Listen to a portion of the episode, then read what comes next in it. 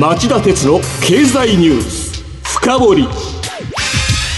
皆さんこんにちは。番組アンカー経済ジャーナリストの町田鉄です。今日も新型コロナウイルス対策をして放送します。皆さんこんにちは。番組アシスタントの杉浦舞です。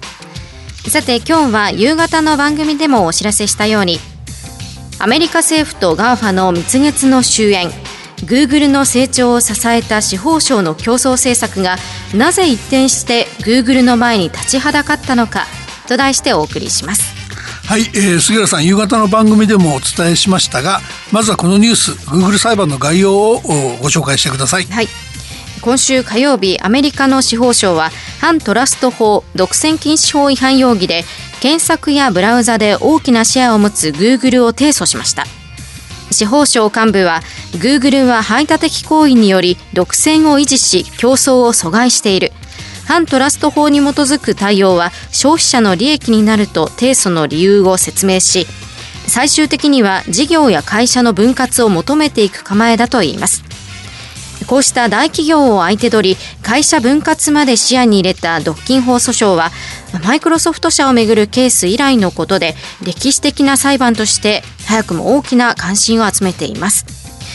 ところで町田さんは日本経済新聞のワシントン特派員時代そのマイクロソフト裁判の現場に通ってレポートされた経験があるんですよね。えー、一生懸命買いましたよ、本でも書くチャンスだと思いましたからね。えー、まあ、その経験に照らすとこの裁判のどういう点に注目していくべきだと見ていますか？あのー、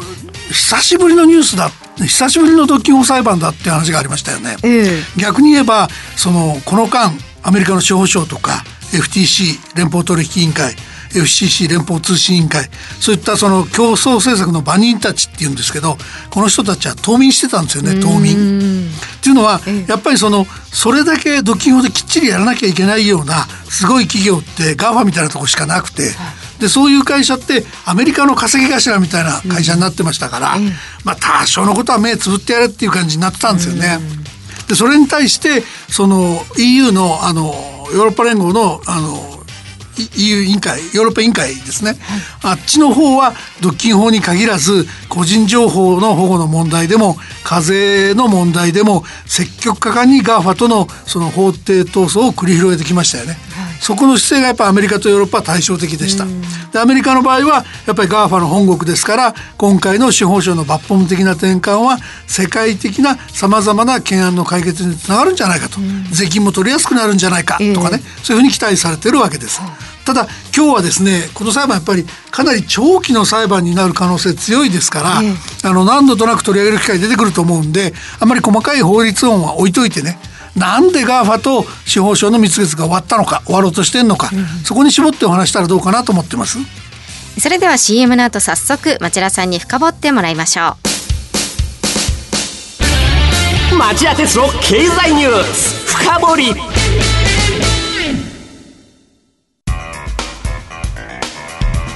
今日の深掘り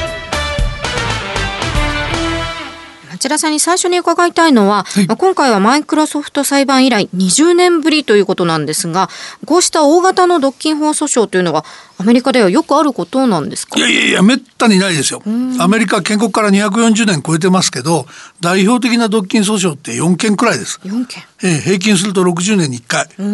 あの、順に紹介しますとね、ええ、最初が各種の規制を逃れながら、あの、石油価格の高騰を維持するため、テレンテクダを労したスタンダード石油の分割裁判なんですね。これ1906年の提訴から、えー、5年かかって連邦最高裁が34の会社に分割する解体命令を出しました。で2番目がコンピューターの巨人だった IBM で1969年に製造と販売の分離を求める裁判を起こされ13年後の1982年に司法省が分割要求を撤回して和解しました、はい、まあこの時ぐらいなんですね司法省が負けたのはね、えー、で3番目が電気通信の巨大独占企業 AT&T が1974年に垂直統合していた通信機器製造子会社の分離を求められたケース。で AT&T が10年後の1984年にむしろ本体の通信会社の方を長距離電話会社1社と地域電話会社7社に分割する和解案を受け入れて終結しました。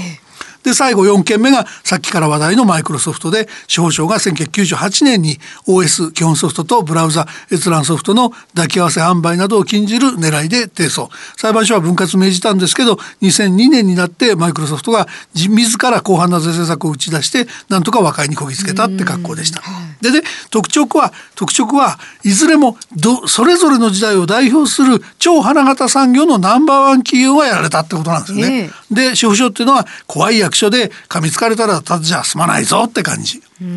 じゃあ杉浦さんねケーブル裁グーグル裁判の中に中身に入る前にグーグルの企業の中身を紹介してください。はい、グーグルは1998年の設立。世界中の情報を整理し、世界中の人々がアクセスできて使えるようにすること。つまり、検索サービスをてこに成長してきました。検索は毎日10億以上の人が使っているといいます。検索結果に連動した広告を表示する事業はドル箱で、まあ、親会社アルファベットの売上高は年におよそ16兆9000億円となっています。Google の検索はもともとパソコン向けのサービスでしたが、スマートフォン時代になっても競争力を維持、拡大してきました。その原動力は2005年に買収した Android OS です。韓国サムスン電子などのメーカーに OS を無償提供する一方で、Google の検索サービスをあらかじめ組み込むことを義務付けてきました。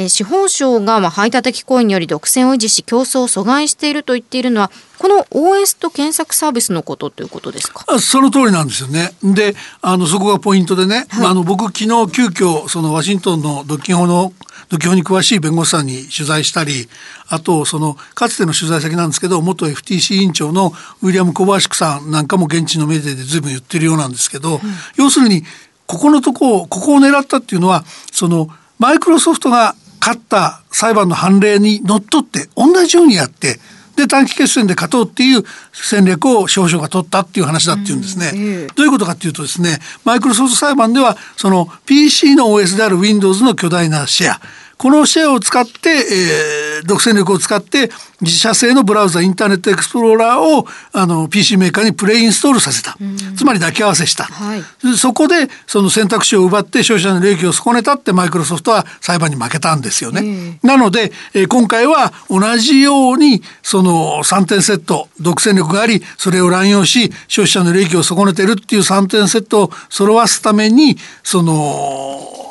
OS のブラウザと検索サービスを絡めてきたと。うん、でマイクロソフトの時みたいに5年もかからなくて12年で終わるんじゃないかっていう見方を専門家たちは言ってますよね。うん、でそのとは言ってもですね Google の方は Android は Windows と違って無償だただだって違い強調してますから、その通りになるかどうかは分かりませんけども、うん、だけどもまあ序盤は訴えた司法省がかなり有利に戦い進めてるなっていう印象ですよね。でもどうして司法省はこれまでの GAFA との蜜月関係をかなぐり捨ててこの時期に提訴したんでしょうか。の11月3日大統領選挙を前にトランプ大統領が支持拡大を狙ったという報道、あれは本当なんでしょうか？うん、そこはね、ちょっと前つばじゃないかなって感じするんですよね。うん、あのね、直前になればね、提訴の司法省の方針って大統領の耳に入るはずなんですけど、で、そういうところでトランプさんが反対だって言わなかったっていうことはあるかもしれません。だけど逆にトランプさんが選挙でもうちょっと人をしたいから頑張れと、